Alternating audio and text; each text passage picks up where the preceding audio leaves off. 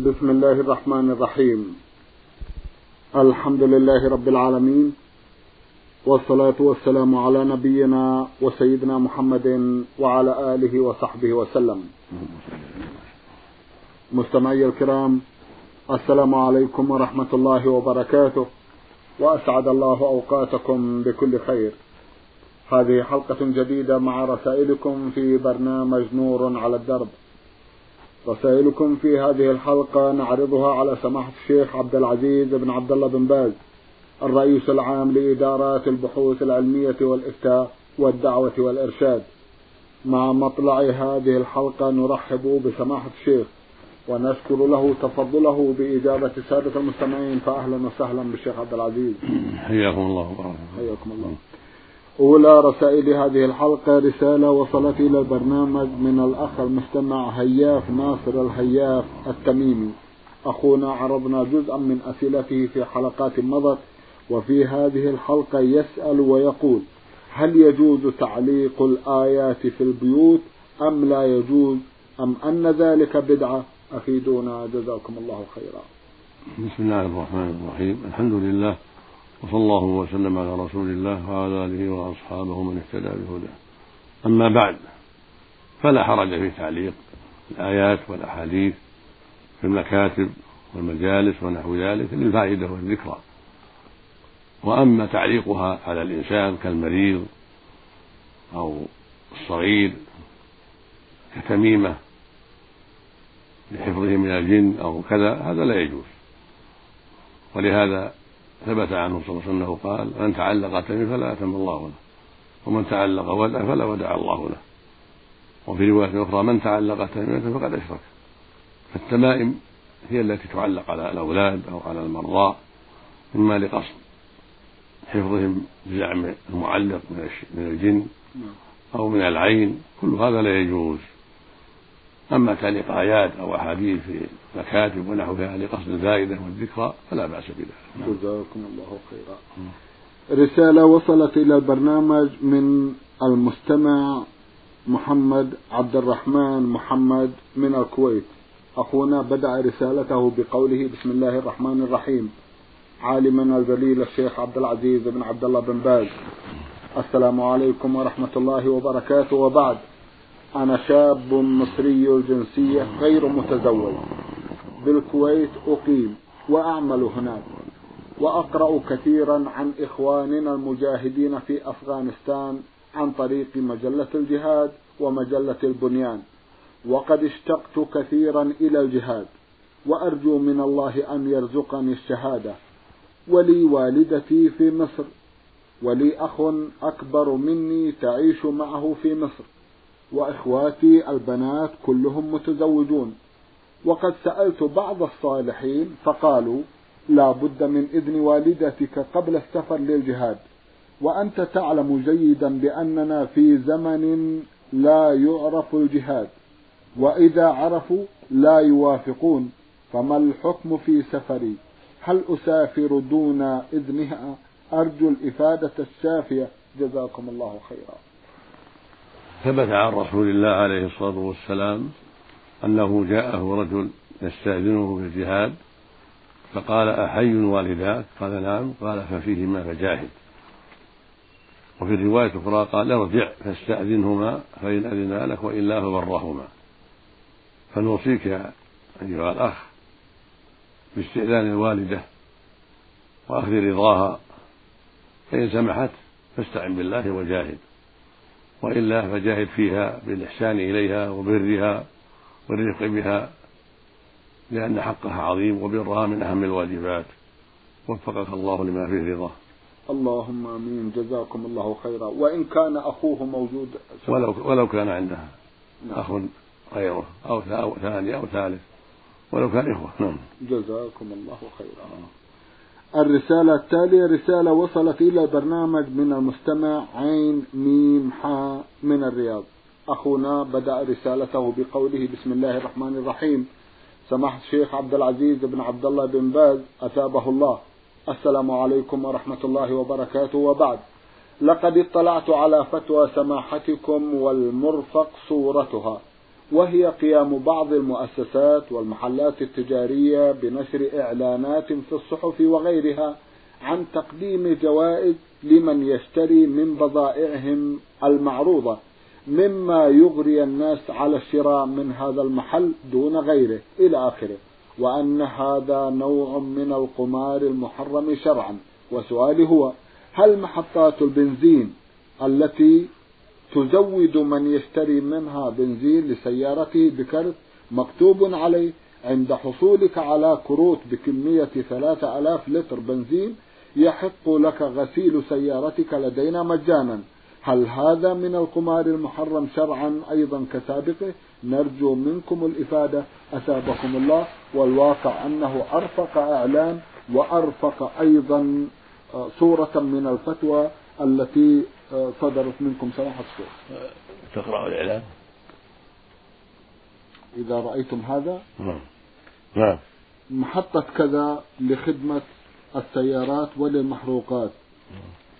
في المكان الفلاني. إلى زبائننا الكرام. اطلب كرت بموجب الكمية المصروفة في سيارتك عند حصولك على كروت بكمية ثلاثة ألاف لتر بنزين يحق لك غسيل سيارتك لدينا مجانا. ومذكور اسم المحطة ومكانها. هذا فيه نظر. يحتاج إلى تأمل ودراسة. لأن قد يحصل بذلك هجر المحلات الأخرى التي لا تعلن هذا الإعلان تشويش عليها. نعم. فيحصل مثل ما يحصل في إعلان التجار الذي أشار إليه السائل. فالأحوط في مثل هذا عدم العمل بهذا الإعلان وعدم الالتفات إليه لأنه قد يحصل به من الأذى للآخرين ما هو معلوم أما الجزم بأنه محرم فيحتاج إلى مزيد عناية في حلقة أخرى إن شاء الله إن شاء الله نعم. إذا أبقي إليكم هذه الرسالة وما أرفق بها نعم جزاكم الله نعم. خيرا نعم. رسالة وصلت إلى البرنامج من أحد الإخوة المستمعين سوداني مقيم بالطائف واسمه عين سين أبو موسى. أخونا كتب رسالته بلهجته العامية فهمت منها ما يلي يسأل عن صرف الزكاة إلى الأخت من الأب وأبنائها وإلى الأب وإخواني من أبي ويسأل أيضا عن بعث الزكاة إلى بلده لكثرة الفقراء هناك. لا مانع من صرف الزكاة لإخوته الذكور والإناث إذا كانوا محاويج فقراء هذا فيه الصلة والزكاة جميعا صلة وصدقة. طيب. يقول النبي صلى الله عليه وسلم الصدقة على الفقير صدقة وعلى ذي الرحم اثنتان صدقة وصلة. فإذا كان أخو الإنسان فقيرا أو أخته فقيرة أو عمه أو خاله أو نحو ذلك فالصدقة فيهم أولى من غيرهم لأنها تجمع أمرين الصلة والصدقة جميعا. نعم. جزاكم الله خيرا. رسالة وصلت إلى البرنامج من إحدى الأخوات المستمعات تقول أختكم في الله مها عبد العزيز. أختنا تسأل في سؤالها عن يد المرأة. أين تضعها أثناء الصلاة؟ عن يدي المرأة أين تضعهما أثناء الصلاة؟ كالرجل. السنة أن تضعهما على صدرها كما جاء في السنة لأن الأصل أن الرجال والنساء سواء في الصلاة إلا ما خصه الدليل. فهي تعمل كما يعمل الرجل في صلاتها تكبر وتقرأ الاستفتاح وتقرأ الفاتحة وما تيسر معها. تركع وتطمئن وترفع وتعتدل وتطمئن وتضع يديها وقت القيام على صدرها قبل الركوع وبعده كالرجل سواء. نعم. جزاكم الله خيرا. لأن الرسول عليه السلام قال صلوا كما رأيتموني أصلي. وهذا يعم الرجال والنساء. طيب. نعم. جزاكم الله خيرا. رسالة وصلت إلى البرنامج من أحد الإخوة المستمعين. يقول أخوكم في الله. ميم ميم عين. أخونا يسأل ويقول إذا كان للإنسان المسلم أخ أو أخت تاركة للصلاة بالكلية وقدم ما يلزم من النصح ولكن دون جدوى فهل يجوز له أن يلجأ إلى أسلوب المقاطعة؟ وما هو حدود معاملة تارك الصلاة لو كان ذا قرابة في ديننا الحنيف؟ أفيدوني جزاكم الله خيرا. إذا ترك الأخ أو الأخت أو غيرهما من الأقارب الصلاة فالواجب النصيحة والتوجيه والصبر على ذلك. فإن أجاب من ترك الصلاة وهداه الله وتاب فالحمد لله. وإلا وجبت مقاطعته وهجره فلا تستجاب دعوته لوليمة ولا غيرها ولا يدعى لوليمة ولا يسلم عليه ولا يرد عليه السلام حتى يتوب إلى الله. لأن جريمته عظيمة. وهي ردة عن الإسلام في أصح قولي العلماء. ترك الصلاة والتعمد لذلك ردة عن الإسلام. لقوله صلى الله عليه وسلم بين الرجل وبين الكفر والشرك ترك الصلاة رواه مسلم في الصحيح. ولقوله صلى الله عليه وسلم العهد, العهد الذي بيننا وبينهم الصلاة فمن تركها فقد كفر. ولأحاديث أخرى جاءت في المعنى. والله يقول سبحانه عن أهل النار ما سلككم في سقر قالوا لم نكن من المصلين. فبدأوا أعمال الخبث التي دخلوا بها النار بدأوها بترك الصلاة نسأل الله العافية. فالواجب على المؤمن مع أقربائه إذا تركوا الصلاة أن ينصحهم وأن يوجههم إلى الخير وأن يوجه أيضا بعض إخوانهم الطيبين إلى أن ينصحوهم ويوجهوهم لأن الله يقول وتعاونوا على البر والتقوى. فالتعاون على البر والتقوى من أهم المهمات. فإن هداهم الله سبحانه وتابوا فالحمد لله وإلا وجبت مقاطعتهم وهجرتهم حتى يستقيموا ويتوبوا. هذا هو الواجب على المسلمين إلا الوالدين. الوالدان لهما شأن آخر. لأن الله قال سبحانه في حق الوالدين الكافرين قال وصاحبهما في الدنيا معروفة. فالوالدان لهما حق عظيم ولو كانا كافرين. يصبر عليهما ويحسن إليهما ويرفق بهما ويدعوهما إلى الله لعل الله يهديهما بأسبابه ولا يعجل ولو استمر في الكفر عليه أن ينصحهما ويوجههما إلى الخير ويستعين على ذلك بمن يرى من أقاربه وإخوانه وأحبابه لعل الله يهديهما بأسبابه. فلو استمر على الكفر لم يقطع النصيحة ولم يقطع الإحسان بل يستمر في نصيحته وإحسانه حتى يسلم أو يموت. نعم. جزاكم الله خيرا ونفع بعلمكم. من القطيف في المنطقة الشرقية هذه رسالة وصلت إلى البرنامج من المستمع ميم راي دال. أخونا بدأ رسالته بقوله بسم الله الرحمن الرحيم. أنا مدرس مصري أعمل بالمنطقة الشرقية. ومدين لبرنامجكم الخالد نور على الدرب. وإذ نشكركم ونتوجه بالدعاء للقائمين عليه وممن خلف البرنامج ولعلمائنا الأفاضل جعلكم وجعلهم الله ذخرا لنا في ديننا ودنيانا. السؤال الأول هو أنا مقيم بالمملكة بصحبة أسرتي المكونة من زوجتي وولدين.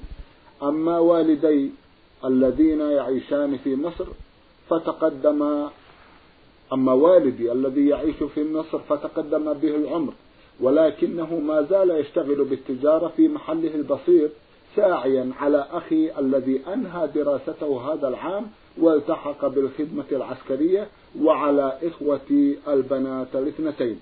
ولكن والدي يربطان رضاهم علي بمساعدة أخي المادية. وتحمل نفقة زواجه وحتى قبل إخوتي البنات.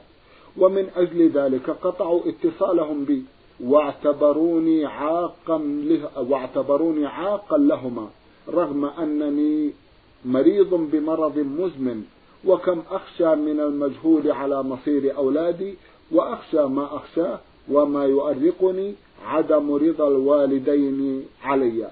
فأرجو من سماحتكم تبصيري كيف أتصرف تجاه ما يطلب مني الوالدان؟ جزاكم الله خيرا. الواجب عليك أن تتقي الله ما استطعت. فإن استطعت أن تصل والديك وترضيهما فافعل بما يسر الله لك. بعد حاجتك وحاجة أولادك وزوجتك فإن لم يتيسر فأنت معذور واعتذر إليهما بذلك. فإن النفقة عليك وعلى أولادك مقدمة. فعليك أن تنظر في الأمر وأن تجتهد وتحرص على إرضاء والديك بما يسر الله لك من المال حتى يرضيا عنك وحتى تساعد أخاك. وأنت على خير عظيم. ولو خففت النفقة على نفسك وأهلك بعض التخفيف الذي لا يضر الجميع لإرضاء والديك فهذا أمر مطلوب. فاجتهد في الاقتصاد والحرص على أن توفر شيئا ترضي به والديك جزاك الله خيرا. جزاكم الله خيرا ونفع بعلمكم. رسالة وصلت إلى البرنامج من أحد المستمعين يقول, مقدمه لسيادتكم أنا المقيم بالمملكة السعودية في مدينة الخرج عاشور عبد الرحمن عبد الله. أرجو من سماحتكم الإفادة عن هذه القضية. هل جثة الحسين في العراق أو في الشام أو في مصر؟ المعروف أن جثة الحسين في العراق وليست في مصر وليست في الشام وإنما دفن في العراق والذي في مصر ليس له أصل وإنما هي دعوى لا حقيقة لها. وأقبح من ذلك وأشد من ذلك دعاؤه والاستغاثة به والطواف بقبره. هذا من أعظم المنكرات والقبائح بل من الشرك الأكبر. فإن دعاء الأموات والاستغاثة بالأموات والنذر لهم والتقرب إليهم بالذبائح كل ذلك من المنكرات العظيمة ومن الشرك الأكبر سواء كان المدفون الحسين أو غير الحسين. وهكذا ما يفعل عند قبر البدوي أو الست زينب أو غير ذلك كله يجب تركه. وإنما يجوز الزيارة فقط الميت يزار ويدعى له بالمغفرة والرحمة سواء كان الحسين أو غير الحسين.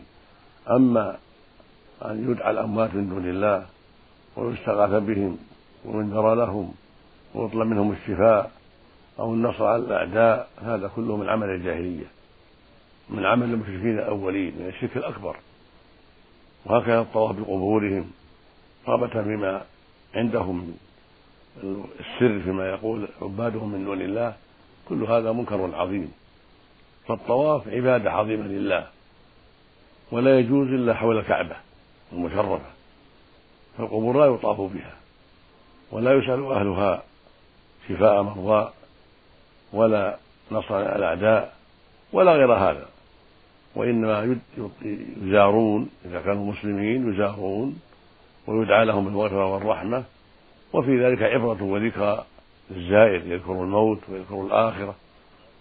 أما العبادة فحق الله وحده هو الذي يدعى ويرجى سبحانه وتعالى. كما قال عز وجل وما أمروا إلا ليعبدوا الله مخلصين له الدين حنفاء. قال سبحانه فاعبد الله مخلصا له الدين.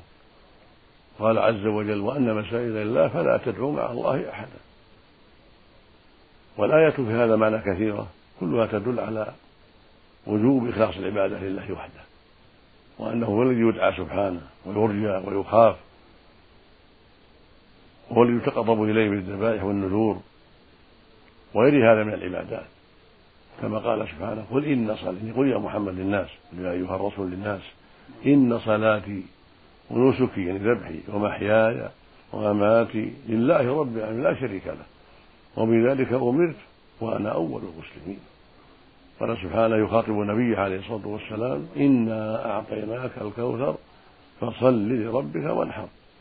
ويقول النبي صلى الله عليه وسلم فيما رواه علي رضي الله عنه لعن الله من ذبح لغير الله.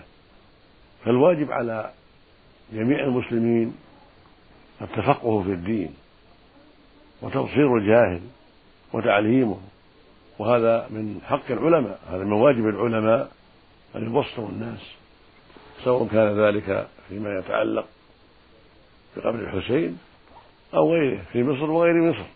الواجب على العلماء علماء الحق أن يبصروا الناس وأن يعلموهم أن دعاء الأموات والاستغاثة بالأموات والنذر للأموات أمر منكر بل من الشرك الأكبر. وهكذا الطواف بقبورهم أمر منكر. الطواف عبادة لله. ولا تفعل إلا عند الكعبة عند البيت الشريف في مكة المكرمة. فالقبور لا يطاف بها ولا يدعى أهلها من دون الله ولا يستغاث بهم ولا ينذر لهم ولا يذبح لهم. نعم إذا كانوا مسلمين يسلم عليهم ويدعى لهم بالمغفرة والرحمة.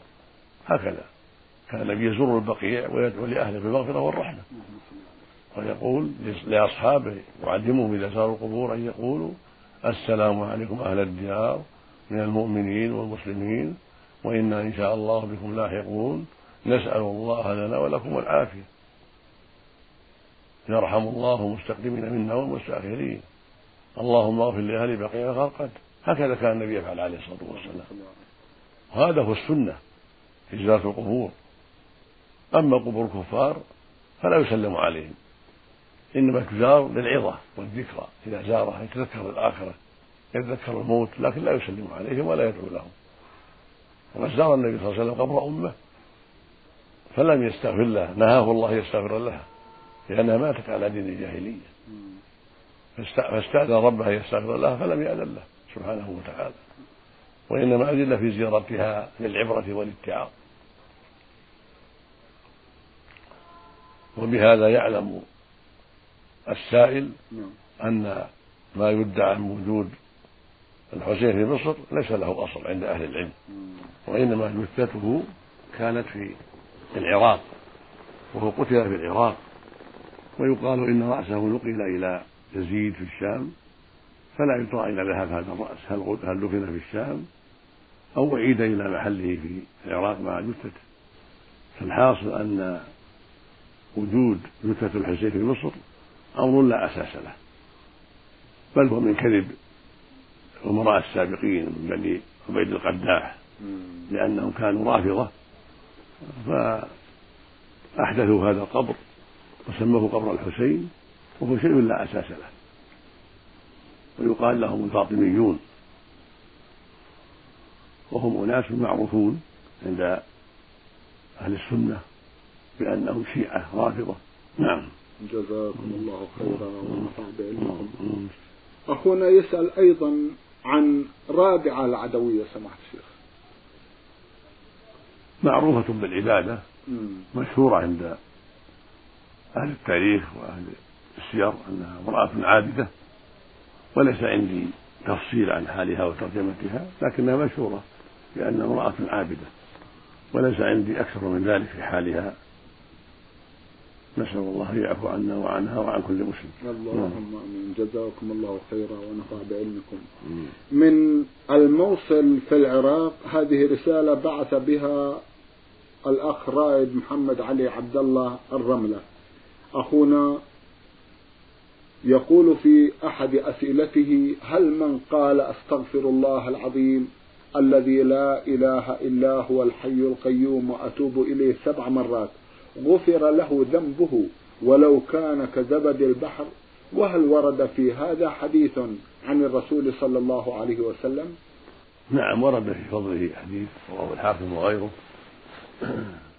في الحث على هذه الكلمات أستغفر الله الذي لا إله إلا هو الحي القيوم وأتوب إليه. فالإكثار منها فيه فضل عظيم ومن أسباب غفران الذنوب لمن صدق في ذلك وتاب إلى الله سبحانه وتعالى فهو استغفار عظيم. لكن إنما يحصل هذا الفضل العظيم لمن تاب توبة صادقة. لهذا قال أستغفر الله الذي لا إله إلا هو الحي القيوم وأتوب إليه. والتوبة الصادقة تشتمل ثلاثة أمور. تشتمل على ثلاثة أمور. الأمر الأول الإقلاع من الذنوب وتركها طاعة لله وتعظيما له الأمر الثاني الندم على ما مضى منها والأسف والحزن على ما مضى منها. الأمر الثالث العزيمة الصادقة ألا يعود فيها. فإذا تاب هذه التوبة كفر الله خطاياه مطلقا كبيرة أو صغيرة.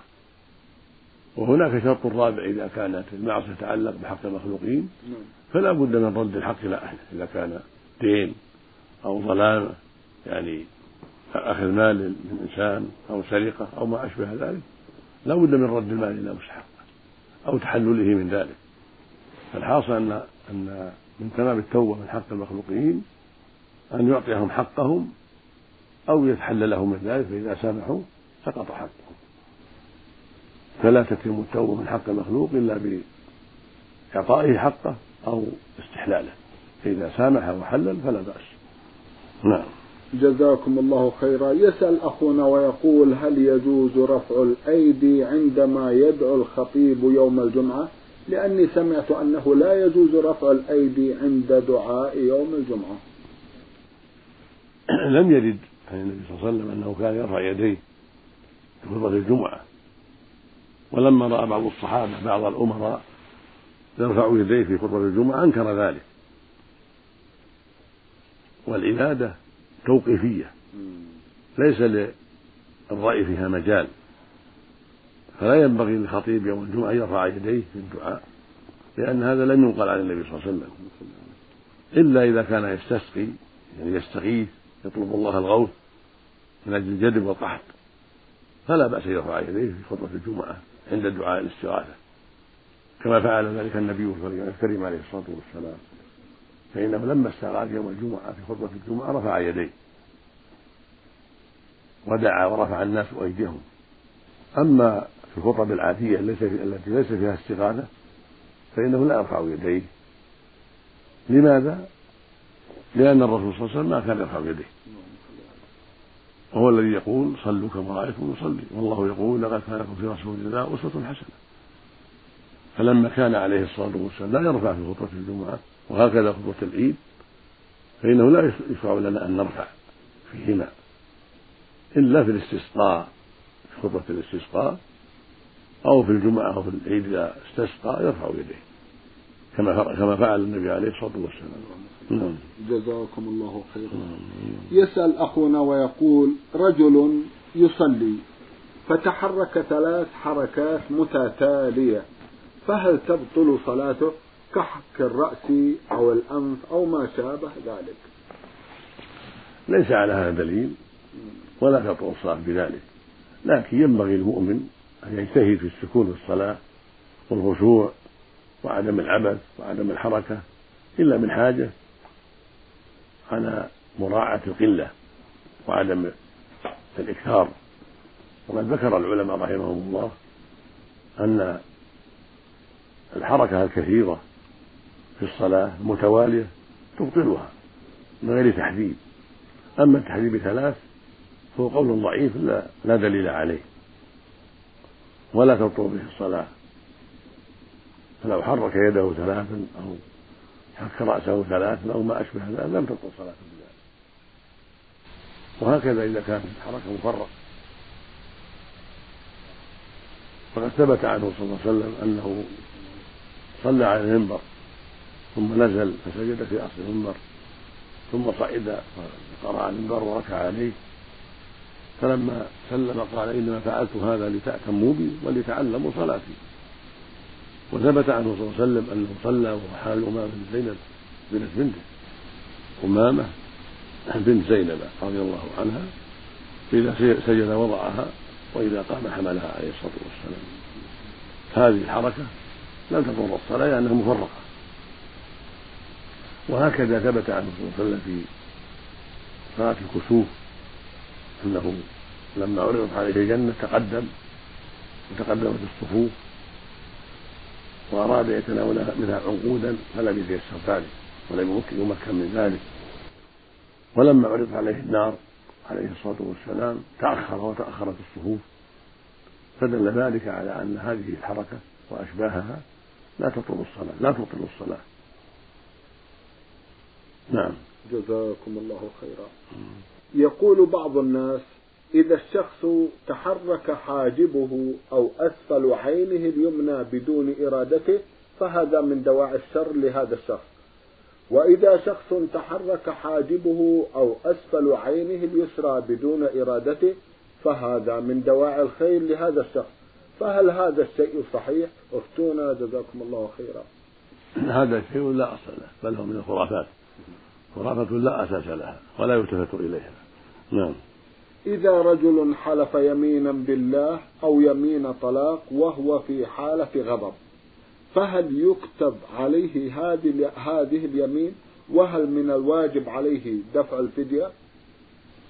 هذا مقام تفصيل يحتاج إلى تفصيل وإلى عناية فاليمين ضابطها أن يعلق الطلاق أو التحريم على شرط يقصد منه المنع أو الحث أو التصديق أو التكذيب.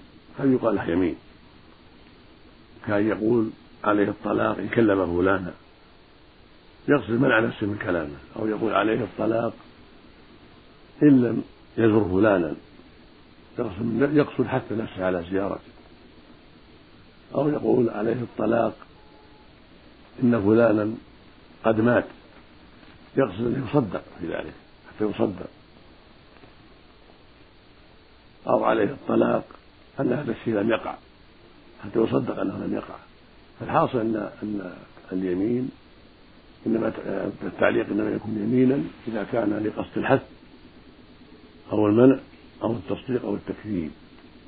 فهذا إذا كان هذا قصد المتكلم يكون حكمها حكم اليمين على الصحيح ويكفي كفارة اليمين في ذلك ولا يقع الطلاق ولا التحريم بهذه النية. أما إذا كان المقصود التعليق فقط هذا يقال له تعليق ولا يقال له يمين. كأن يقول إذا دخل رمضان فزوجته طالب. هذا يسمى تعليق إذا دخل رمضان طلقت ليس بيمين. وكان يقول إذا طلعت الحمل فهي طالق.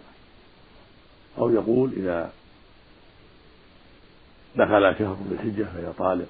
وما أشبه ذلك من التعليقات التي ليس فيها حث ولا منع ولا تصديق ولا تكذيب إنما هي تعليقات محضة. جزاكم الله خيرا. نعم. جزاكم الله خيرا. سماحة الشيخ في الختام أتوجه لكم بالشكر الجزيل بعد شكر الله سبحانه وتعالى على تفضلكم بإجابة السادة المستمعين وآمل أن يتجدد اللقاء وأنتم على خير.